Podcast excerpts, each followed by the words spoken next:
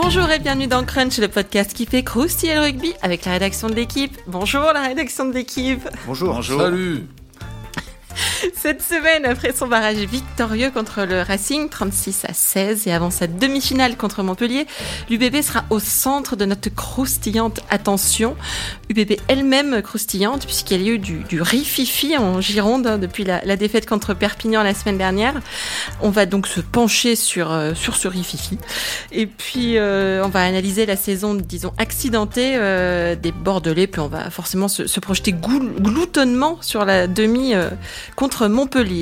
On va donc gloutonner avec Clément Dossin. Salut Clem. Salut Cricri. Maxime Rollin. Salut Max. Salut Cricri. Et Jean-Christophe Collin. Salut JCC. Bonjour Christelle. Vous connaissez le programme, on peut y aller. Flexion, lié, jeu. Alors, dans les plans de Christophe Furios, le manager de, l'Union Bordeaux-Bègles, il y avait une semaine de repos. Euh, C'était clair, ces hommes devaient gagner à Perpignan, barragiste, euh, pour se qualifier directement pour la demi. Et boum, euh, défaite 22-15, direction barrage contre le Racing. Alors Christophe Furios a fait du Christophe Furios, il a pris sa grosse voix et il est tombé euh, à bras raccourcis sur, sur Jalibert euh, et Woki. Cameron, je ne le vois pas. Mathieu, je ne le vois pas. Nadal, c'est un champion. Si on veut être champion, il faut passer un cap. Mais je ne le sens pas. C'est le moment que les leaders sortent du bois. Euh, voilà. Blablabla. Moi, j'ai pas dit blablabla parce que Christophe Furios, il me fait peur. euh, et les concernés et puis les autres, en fait, ont, pris ça moyen. Max, euh, justement, tu as, suivi ce, cette affaire un peu, un peu Becklès. Il y a une, une semaine particulière euh, en Gironde? Alors je n'étais pas dans le dans l'intimité du centre d'entraînement, je n'ai pas passé la semaine avec eux, mais oui, il y a eu une semaine particulière euh, parce que pour euh, sans doute une des premières fois de de sa carrière de manager, Christophe Furios a un peu laissé la préparation du match à son à son groupe. Euh, c'est pas quelque chose qui lui plaît forcément. Euh, il a seulement pu faire la compo d'équipe quand même. Il en a, il en a rigolé d'ailleurs en disant je garde quand même la prérogative de la compo d'équipe, mais il a laissé les, les joueurs se se démerder en, entre guillemets parce qu'il était très très énervé, euh, notamment du comportement euh, de, de, son équipe. Les joueurs ont pris le, le truc en main, mais les, les tensions ou les, les frictions ou appelez-les comme vous voulez, les fritures sur la ligne, les, les fissures, les cassures, ce que vous voulez. Quelqu'un euh... d'autre a un synonyme bah, On peut aller jusqu'à la fracture. Je sais pas justement si on peut aller jusqu'à la fracture, on verra. Mais... En tout cas, euh, ça date pas de, de, cette défaite face à, face à Perpignan. Euh, ça date d'un petit peu plus tôt dans la, dans la saison. Faut pas oublier que l'UBB euh, était en tête du top 14 à peu près à mi-parcours. Ils avaient, euh, je vais dire 800 points d'avance, mais j'exagère bien sûr, mais ils en avaient facile une quinzaine.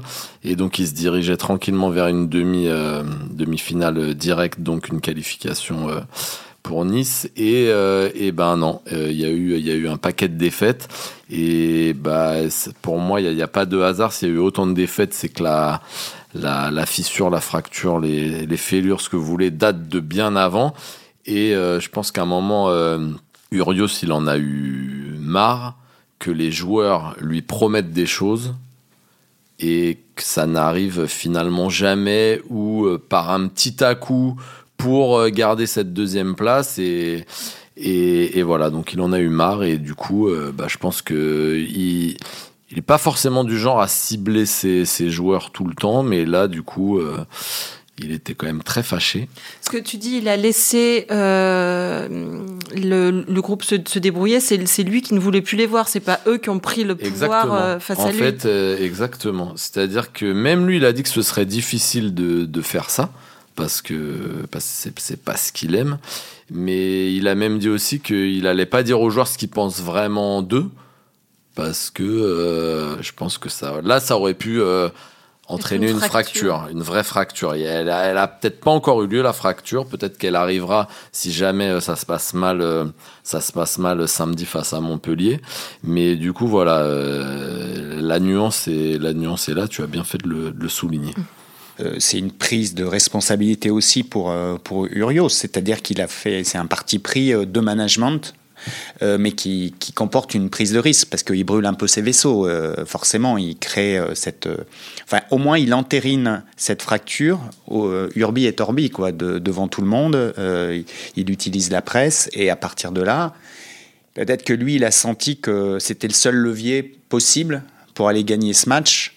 Mais maintenant, ça a des conséquences, comme tu le soulignais, peut-être irréversibles. Ce que le match euh, contre euh, le Racing a, mis en évidence euh, dimanche soir, pardon, c'est que ce n'est pas effectivement que un coup de gueule d'un manager comme il y en a toute la saison en fait. C'est récurrent, même si Max a raison. Urio, c'est quand même plutôt généralement dans la protection de son groupe. Il va cibler Hugo Mola par exemple ou un adversaire ou voilà, mais il est, il, est, il est pas trop dans l'invective envers ses joueurs. Donc il y avait eu ce premier épisode à Perpignan. Et ce qu'a mis en évidence le match du Racing, j'y viens, c'est que le, le, divorce est réciproque. Quoi. Et, enfin, alors, encore une fois, je sais pas si le divorce est consommé euh, pleinement, mais quand on voit la réaction de Mathieu Jalibert au micro de Canal Plus hier, euh, on ne joue pas pour Christophe, euh, alors après, il enrobe ça, mais on joue pour offrir une porte, une, porte de sortie à nos gloires, à nos vieilles gloires, Louis Picamol et François il sort du terrain à 5 minutes de la fin. La poignée de main est d'une fraîcheur. La poignée de main est, glaciale et Christophe Furios, euh, quand on lui pose la question, lui dit je m'y attendais. Donc euh, bah, Urios regarde, Urios regarde Jalibert avec le sourire. Jalibert le, regarde à peine quoi. Et, après va euh, vers Charrier avec là pour le coup euh, une accolade un petit peu plus euh, franche. Donc il y a ça il y a le fameux geste de Woki quand il marque son essai où il met le doigt sur la bouche sous-entendu chute, chute. Mmh. maintenant tais-toi. On lui demande ce que ça veut dire, il dit vous aurez bien compris la signification. Donc la clairement, signification veut dire dit à son manager de, la fermer, mais mm. c'est parce que Christophe Furios avait dit lui-même que si ça se passait bien face au Racing, il la fermerait jusqu'à la fin de saison. On y reviendra après parce qu'il ne sait pas exactement ce qui s'est passé. Pas ce qui s'est passé. Et tout ça pour dire que on, voilà, on, maintenant c'est très clair comme tu l'as dit, euh, Jean-Christophe, c'est sur la place publique en plus, personne ne s'en cache. Euh, les désaccords sont profonds, euh, irréversibles, ça on verra, et, sans doute que l'issue sportive de la saison jouera un grand rôle dans voilà la, capacité ou pas de ce petit monde à se rabibocher. Mais, mais c'est clair, ils sont comme tu le disais Max tout à l'heure quand on en parlait, ils sont assis sur une poudrière là et ça peut, ça peut leur péter à la gueule à tout moment. Et c'est ce que Urios disait, il dit que c'est la première fois qu'il a son groupe à dos. il l'a reconnu. Euh, tous, contre moi pour aller à la guerre, c'est la première fois que ça m'arrive. Mais d'ailleurs, j'ai regardé cette conférence de presse. Euh, il y a un moment, quand il dit ça, j'ai l'impression qu'il est euh, hyper ému, quoi. Ça, ça s'arrête, il, se bloque, il arrête et. Parce que moi, moi je pense que quand il prend cette décision, il sait très bien vers quelle difficulté il va. Et pour lui, c'est lourd à porter. Euh, et là, il choisit l'institution contre, euh, aux, dépens de sa facilité à lui de, de manager. C'était plus, simple de faire le dos rond et d'arrondir les ongles. Et là, mais il a considéré que pour le bien supérieur euh, du club, de l'équipe, pour pouvoir gagner ce match et pour aller plus loin, il fallait qu'il en passe par là. Donc je pense que c'était une décision quand même en tant que manager lourde à porter.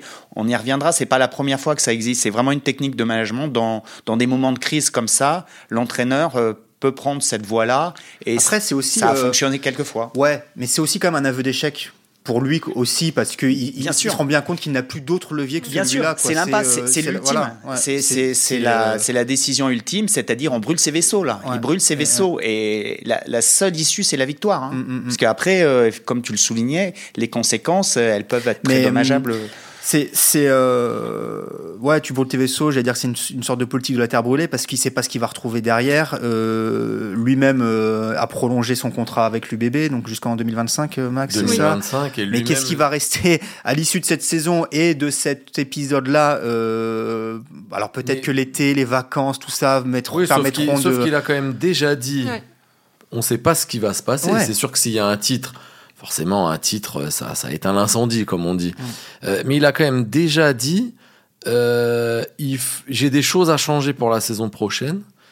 Et si certains veulent pas les changer, je, euh, je peux partir. Mm. Parce que moi, j'ai ma vision de l'UBB. Comme ça, ceux qui sont pas d'accord, ils se mettent sur le côté. Ou si on n'est pas d'accord avec moi, je peux partir. Donc, clairement, il, laisse la porte ouverte. ouais Souvent, les entraîneurs qui prennent ce genre de décision, c'est des gens qui ont des convictions fortes, et c'est le cas de, de Urios. C'est-à-dire que c'est un, un, blog, enfin, c'est quelqu'un qui a une vision particulière du rugby, de sa manière de manager. Et euh, j'avais j'ai regardé comme ça, dans, dans l'histoire, euh, moi, il me vient de, de, deux exemples qui sont Costantini en 95 pour le premier titre de champion du monde de l'équipe de France de hand. Euh, ils font un, un mauvais euh, première partie de championnat en poule, ils perdent, euh, ils perdent un match contre l'Allemagne, et là, il y a une réunion de crise. Donc là, il y a une crise qui est provoquée entre l'entraîneur et les joueurs parce que les joueurs sont sont pas sérieux. C'est un peu le même profil, c'est-à-dire ils, ils assument pas sur le terrain. Euh, ils s'étaient promis des choses, ils les font pas. Donc là, il y a une rupture entre l'entre Costantini qui les pousse à qui les pousse à sortir du bois. Et là, il y a une réunion qui est provoquée par Denis Latou. Il réunit tout le monde et voilà, les joueurs prennent leurs responsabilités, le leadership et ils vont aller au bout. Ça va être le premier titre de, de champion du monde de, pour le handball français. Ensuite, il y a la Coupe du Monde 2011 avec euh, Lièvremont et voilà, on connaît cette fameuse conférence où il exhorte les joueurs à prendre leurs responsabilités et même aller contre lui-même. Quoi. Il, voilà, il, il, les sales gosses, les sales gosses et, et donc euh, il se présente lui-même en bouc émissaire, mais encore une fois, c'est au nom de l'intérêt supérieur du groupe, justement pour, pour l'équipe de France. Donc quelque part, l'entraîneur un peu et, se sacrifie euh, parce qu'on sait très bien qu'il hypothèque son avenir en, en, en, prenant ce genre de décision, mais c'est pour provoquer ce ressort psychologique que les, les leaders prennent l'autonomie et euh, se responsabilisent et pour emmener euh, l'équipe en finale. Quoi. Après, ce qui est difficile à mesurer là, c'est justement dans quelle mesure il hypothèque son avenir, quoi. ou alors dans quelle mesure il. Euh, enfin, au moins, avec ce groupe, pèse... quoi. Oui, oui, oui. Pas forcément mais... à l'UBB. Ouais, mais c'est. On n'est pas dans, on lit pas dans le mar de café, on lit pas dans la, la boule de cristal, on ne sait pas ce qui va se passer dans les semaines qui arrivent, mais c'est c'est chaud quoi quand même comme euh, comme euh, comme situation et comme euh, comme prise de risque quoi. Il a dit lui-même, hein, j'ai passé une sale semaine et je pense que. Ouais, mais, je pense que mais tout le monde a passé une ouais. tout le monde a passé une sale semaine. Mais après, je pense que s'il en remet une couche aussi, parce qu'il aurait très bien pu dire euh, bon bah voilà, ça s'est bien passé, etc. C'est parce que les semaines récentes prouvent que oui, cette équipe, elle sait réagir. Quand il a fallu aller euh, chercher des points, quand il y a eu une longue série de, je crois que c'est 10 matchs, ils en ont gagné que deux entre février et, et avril. À un moment, ils étaient pas au pied du mur parce que la qualif, euh, euh, grâce à, elle a jamais, elle a jamais fait de doute parce qu'ils avaient tellement de points d'avance, ils ont engrangé tellement de points. Mais ces deux premières places directement qualificatives pour les demi-finales à, à, Nice, eh ben, c'était possible qu'ils la, perdent. Ils, l'ont perdu d'ailleurs. Mais ils ont eu des réactions. Ils ont eu une réaction à Montpellier. Mm. Sauf que derrière, ils ont reperdu direct contre Toulon. Et pareil, Christophe Furieux s'était fâché. Après la victoire à Montpellier, il avait dit Ah bah Toulon, on va voir si mes mecs ont compris, si euh, cette réaction, euh, c'est pas juste une. Hop, ils ont perdu. Euh, derrière, ils font un gros match contre Lyon. Euh, et boum, ils perdent à Perpignan. C'est pour ça. Je pense que là, il a remis finalement cette pression. Il a reciblé les joueurs aussi. Euh, comme Jalibert, parce qu'il y a une autre phrase dont on n'a pas parlé qui est, qui, qui est, pas du tout anodine à, à mes yeux, c'est celle où il dit euh, j'ai regardé euh, le Stade Toulousain et j'ai surtout vu Dupont. Et lui c'est un champion, il dit. Un et lui c'est un champion. Mm. Et, et, donc là c'est pareil, c'est de dire ok, là vous avez une réaction de d'équipe, une réaction de champion, les leaders ont pris le truc, super, mais en demi-finale c'est la même chose que je veux voir. Et mais quelque part il a raison quand même. Et il a raison. Non, mais ce qu'il a.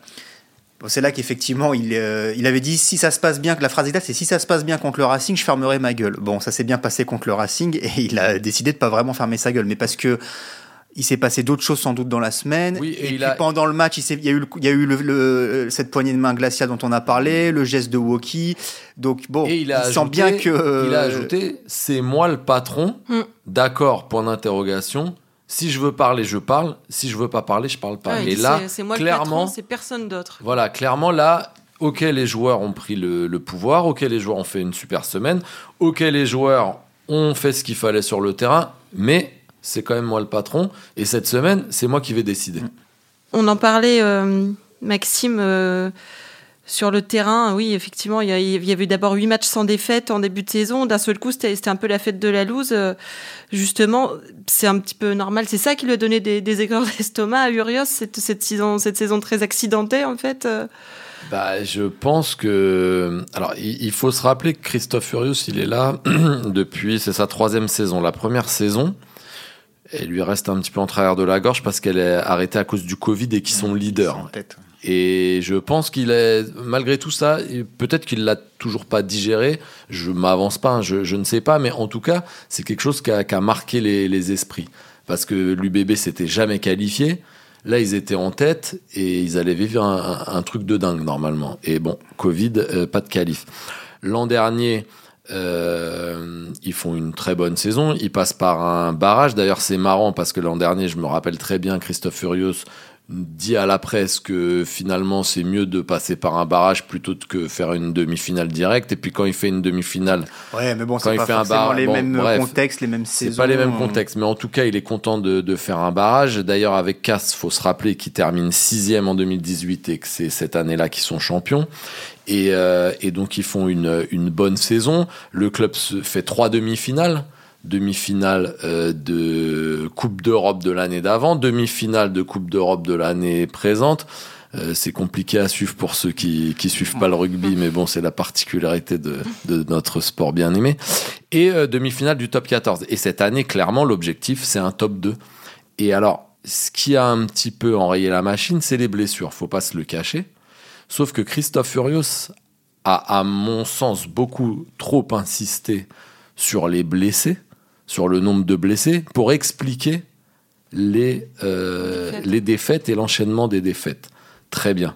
Mais il n'était pas le seul euh, manager à être privé de nombreux joueurs. Ensuite, quand euh, les joueurs sont revenus, là, euh, clairement, l'UBB, c'est un, un, des clubs qui a peut-être le moins de blessés. Il a un groupe quand même assez, euh, assez euh, dense et tous les, on va dire, joueurs cadres sont revenus. Et malgré tout, ça perdait. Et donc là, il n'y avait plus l'excuse de, de comment de l'excuse des blessures et tout ça. Et c'est ça qui a été difficile, je pense aussi à pour Christophe Furios, c'est qu'il était persuadé qu'en récupérant son groupe, il allait retrouver la dynamique euh, du début de saison, le jeu du début de saison. Et ça n'a pas été le cas parce que aussi les joueurs n'ont pas respecté euh, ce qui s'était promis. Donc, je pense qu'il y a un mélange entre pour expliquer le, on va dire l'inconstance et, et, et, la mauvaise passe de l'UBB, c'est les blessures certes, mais aussi qu'après les joueurs ont trop cru que euh, tout a l'air de devenir euh, comme avant, un long fleuve tranquille, et c'est pas ça la réalité du, du top 14 cette saison, si je me trompe pas, elle débute par une défaite à Biarritz. Alors après, effectivement, il y a une énorme série de 8 matchs, 8 euh, ou 9 matchs sans, 8 matchs sans défaite, avec notamment un nul à Castres. Donc il y a, des belles performances. Ils vont gagner euh, à Lyon. Euh, mais cette, ce, cette, cette ce, ce croche-patte là d'entrée de saison avec la défaite à Biarritz qui est promu, c'était c'est facile hein, quand on revisite l'histoire de la, de la saison à, à posteriori, mais c'était déjà un petit signal. Et je me souviens que déjà à l'époque, il avait poussé une gueulante en disant Mais on s'est pas respecté, on n'a pas le droit de perdre. on est, on est demi-finaliste du top 14, on n'a pas le droit de perdre chez un promu comme ça. De la, de, il y avait il y avait la défaite en tant que telle et puis il y avait la, la ce qu'il avait vu le la contenu manière. la manière quoi au final il s'est aussi incliné chez l'autre chez l'autre promu plus tard dans la saison avec les conséquences que l'on sait donc euh, ouais c'est clairement pas une saison euh, simple alors que euh, ils ont aussi lâché la Coupe d'Europe. Euh, voilà, ils sont fait euh, balayer en huitième de finale euh, aller-retour par La Rochelle. Enfin, quand je dis lâcher, c'est ça, ça, ça a explosé. La phase de qualification a été particulière ouais. avec les matchs, les matchs annulés, les matchs remis. Ouais. Bon. Donc euh, non, clairement, c'est pas une saison euh, simple. Alors que quand même, effectivement, sur le papier, euh, c'est un c'est un bel effectif, il euh, y a du talent. Euh, quand, quand ça se passe bien comme ça sur cette deuxième mi-temps, parce qu'il faut quand même il faut, il faut reconnaître une, une forme de solidité mentale aussi à cette équipe malgré tout. C'est que franchement à la mi-temps, j'en parlais euh, avec Guillaume Dufy pour pas le nommer tout, euh, à la mi-temps, mais moi le premier hier pour moi le Racing va passer. C'est pas que c'est plié, mmh. mais parce qu'il y a que deux points d'écart.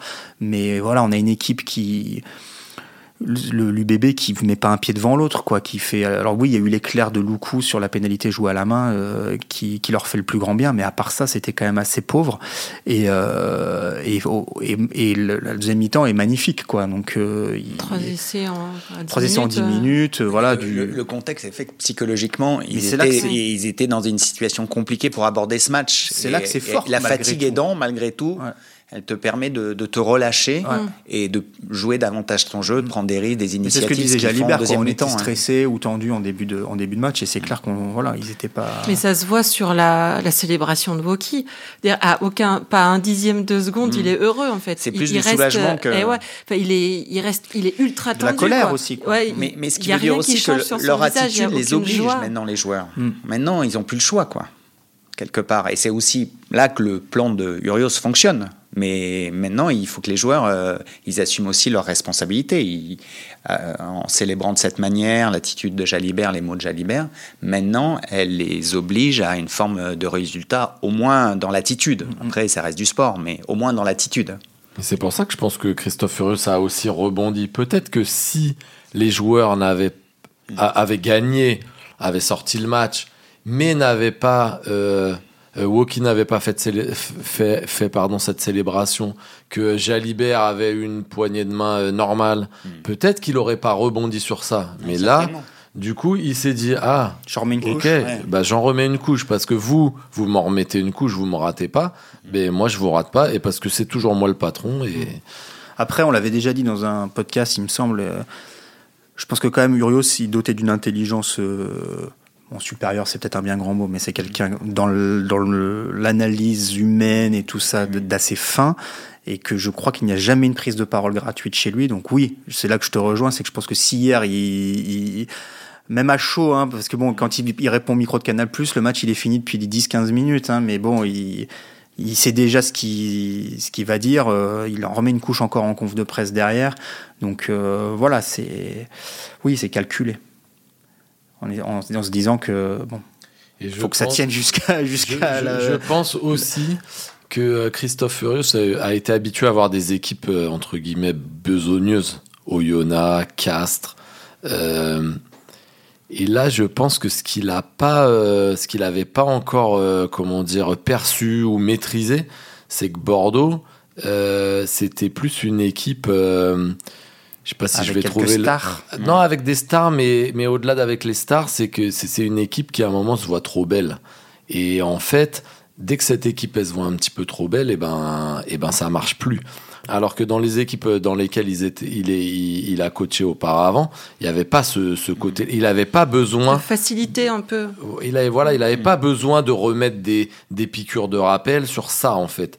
Et, et, et- et ça, il il l'a reconnu euh, récemment en disant que il, il avait pas perçu ça. Il, il a vraiment appris sur ce groupe. euh, euh, il avait jamais connu ça avant en fait. Oui, mais c'est quelqu'un qui a une approche du sport assez particulière. On, va, on, vient- on voit d'où on vient. euh, quand il était à Casse, joueur de Casse, cette équipe de Casse avait quelque chose de particulier. Effectivement, dans ce que tu soulignes, c'était. euh, Oui, parce qu'il a été champion de France il a comme été cha- joueur. champion de France avec Castres dans, euh, 93. de 93 en- en- Et les contre, contre Grenoble. Bon, voilà. et, et il avait, voilà, c'était une équipe qui était comme ça, avec énormément de solidarité. On où- se souvient d'Alain Ga- Alain Gaillard. Je, crois- je crois que c'est ça. C'est euh, il y a C'est- les images à la, à la mi-temps. là, où- Oui, ah ben, c'était le, le- l'entraîneur mourir était avec C'était avec vous. Clermont. ça. Ouais, c'était avec, Clermont? C'était avec Clermont, Ah, mais, Alain Gaillard était l'entraîneur, de cette équipe et c'était un coach, on va dire, un petit peu à l'ancienne d'école Fourreau, etc., avec Mm. une préparation psychologique sévère. Mais lui, comme tu le soulignais, il a énormément de finesse. euh, il a énormément de finesse sur Ios et effectivement, il sait manier la patte humaine et, et la psychologie euh, de ses joueurs. Donc, euh, Mais c'est pas un peu à l'ancienne cette euh, façon de fonctionner? Peut-être et peut-être que C'est un ça. bon mix, c'est un bon ouais. mix en fait. C'est vrai qu'il a un côté, je pense que pour le grand public, c'est voilà, c'est quelqu'un de bourru, euh, de, de- d'un peu, même un peu bourrin, mais non. Enfin, il- alors il y a, il y a- il y a le côté, euh, euh, oui, de management. Enfin, non, c'est pas du management à l'ancienne, c'est pas ça. C'est voilà le côté les les valeurs, euh, le- le- l'institution effectivement au-dessus des hommes, etc., etc. Donc ce surtout côté-là peut paraître peut-être respect un petit peu la à l'ancienne. parole, lui, qui est important. Ouais. C'est surtout le respect de la parole. Mais après, dans l'analyse, enfin dans le, euh, je pense que c'est quelqu'un qui se documente, qui lit beaucoup, et dans, le- dans le. Et puis, et puis pour lui, dans sa conception du sport, un champion, c'est pas ça. C'est quand il prend Nadal, quand il prend voilà, un champion, c'est quelqu'un qui assume ses mais responsabilités. lui, il a gagné, hein, contrairement à ses joueurs aussi. Il faut dire ce qui est, quoi. Oui, Oui, tu- tu- lui, il a gagné, lui, il a gagné, il a fait et- monter et- au Yona. Il a, fait, il il quali- il qualifié au Yona, il a, f- il, a, il, a, il a été champion de France avec Casse, comme tu disais, Max, dans une saison où ils sont sixième de la saison régulière. Dans son Et effectif pas avec actuel, un effectif, euh, pas avec le meilleur effectif. dans son du top effectif 14, actuel, tu le dis- on le disait la semaine dernière, à part Louis Picamol, qui a gagné des titres euh, Rémi Lamera, mais là il joue plus beaucoup. Ouais. François Bon, Train, François Train. qu'il a gagné un grand chelem. Bon. Oui, oui, oui, c'est un titre. Non, mais, non, mais Non, à chaque ça- fois, il a eu un parcours euh, remarquable partout où, il, partout où il est passé. Donc, euh, effectivement, ça lui donne Bon, des si, arguments. Cameron Wauquiez a gagné un grand chelem aussi, Bah accessoirement, Oui, oui. récemment. Mais bon, on parle de. Je, parle, je, réfléchis, je réfléchis- je réfléchis surtout par rapport au club, quoi. Donc. euh, Non, mais, Et puis même, il a, il a mis Bordeaux à un point où il n'était pas quand même quand il est arrivé. mais c'est sûr, il les qualifie trois ans de suite. Enfin, la première année, euh, Il aurait pas dû. dire qu'il les, a, qu'il les a qualifiés, mais normalement, il aurait dû les, les qualifier. Mais, mais je, je pense qu'à un moment, Bordeaux s'est vu trop beau.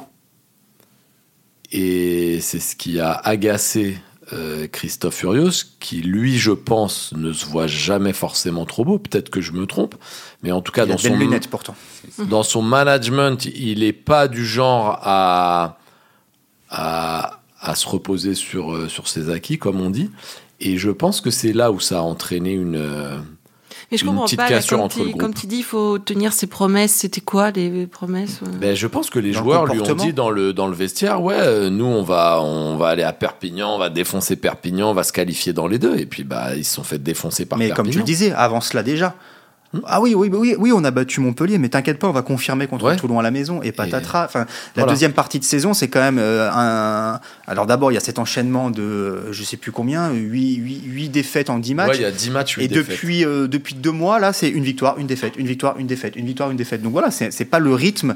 C'est pas le rythme d'un champion. À la fois, c'est dingue que tout ça éclate une semaine de phase finale, parce que la phase finale, bah, c'est de la joie, de la fête, euh, et que comme on- c'est pas, c'est pas un club qui est rompu à la phase finale. C'est pas comme si c'était une banalité pour l'UBB de se qualifier. C'est une rareté. Donc, Enfin, ils au- étaient l'année sur le fond du fond, c'est pas une mauvaise. Enfin, par rapport à l'historique de l'UBB, c'est pas une Bien mauvaise saison. Combien de fois ils ont été deuxième à la trêve, ils ont terminé septième et Mm. huitième avec leurs yeux pour pleurer. Donc, donc c'est pas une mauvaise saison. En revanche, par rapport aux objectifs qui s'étaient fixés et surtout par rapport au contenu de la deuxième partie de saison, c'est une catastrophe. Enfin, c'est une catastrophe. C'est vraiment pas bon, quoi. On parlait de casse la semaine dernière. C'est une, une dynamique Inverse. totalement inverse, où la première saison est, est- la première partie de saison est moyenne et la deuxième, la deuxième partie de saison est excellente. Là, ils arrivent en phase finale sur une dynamique pas loin d'être dégueulasse, quoi. Alors, le match contre le Racing, il vaut ce qu'il vaut. Je sais, franchement, je sais pas trop quel enseignement en tirer parce que c'était quand même pas un grand Racing non plus en face. Et, euh, et voilà, tout va, tout, tout va.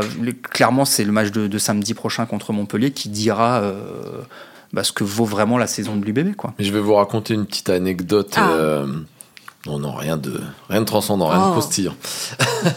non, non, mais c'est c'est pour euh, résumer finalement ce qui, ce qui se passe en ce moment. C'est que euh, Christophe Furios, vu que je suis l'UBB, je, je, je fais quand même régulièrement des, des conférences de presse.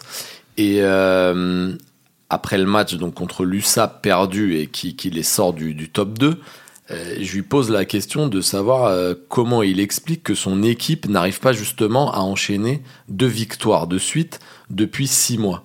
Mais je lui avais déjà posé une ou deux fois la question, justement, quand à chaque fois il y avait la rechute. Tu l'as emmerdé avec ta question? Exactement. Et, et il a répondu un petit peu euh, en s'énervant Eh, Maxime, je sais pas. Et, et on sentait que ça l'agaçait. Parce qu'en fait, il n'avait pas la réponse. Ou il l'avait, mais c'était que son, son équipe, elle n'était pas capable de voilà d'aller au charbon de matchs de suite et qu'elle se croyait peut-être arriver. Et donc, euh, il m'a même répondu, donc dans ta logique, on va battre le Racing et on va perdre en demi. Je lui dis, bah ça, je sais pas moi.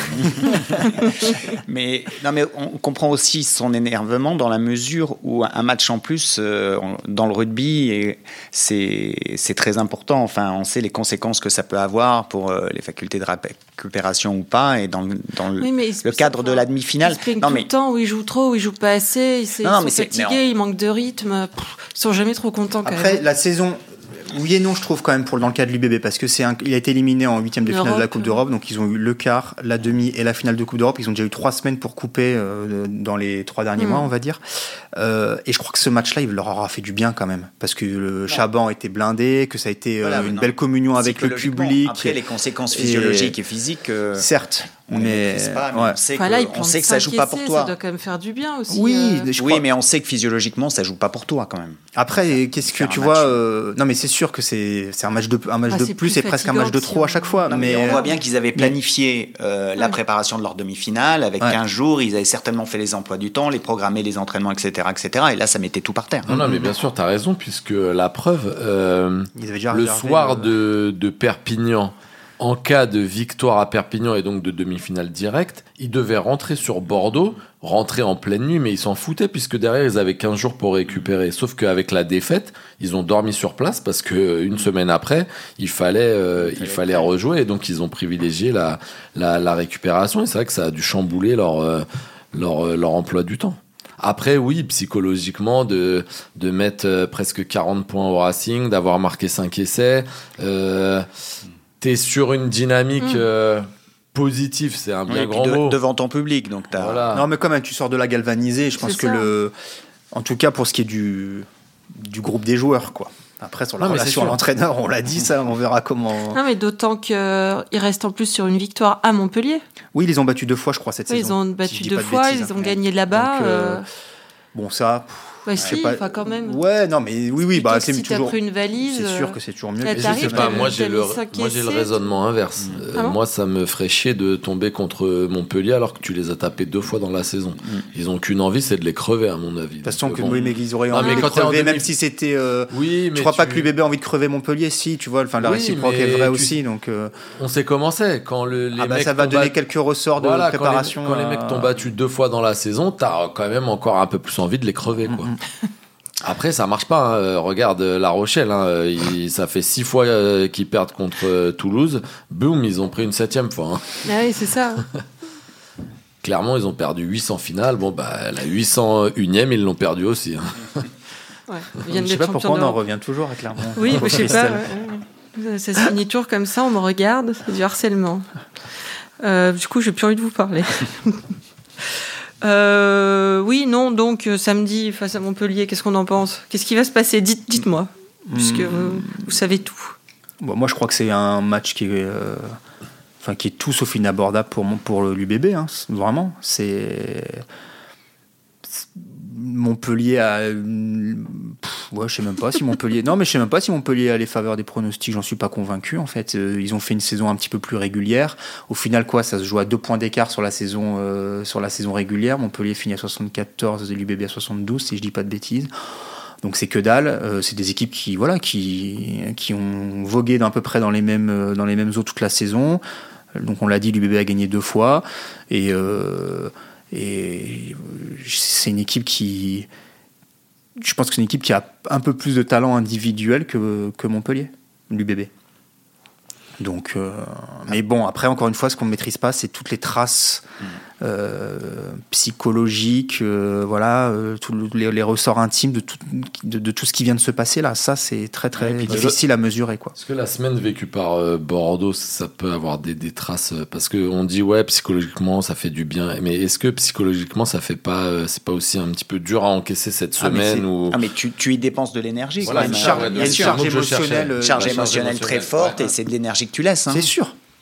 C'est une énergie tunnelle. Mais puisqu'on parlait des entraîneurs aussi pour ce moment-là, je pense que donc on a vu, euh, on a parlé d'Urios, mais de l'autre côté, je pense que ça va être un moment très important pour Philippe Saint-André, compte tenu de son parcours. Lui, euh, gagner une demi-finale et monter au Stade de France en tant qu'entraîneur, je pense que pour lui aussi, l'approche de ce match, elle est, elle va être très forte. Et tu vois, regarde, euh, bon, euh, toute proportion gardée, évidemment, hein, toujours.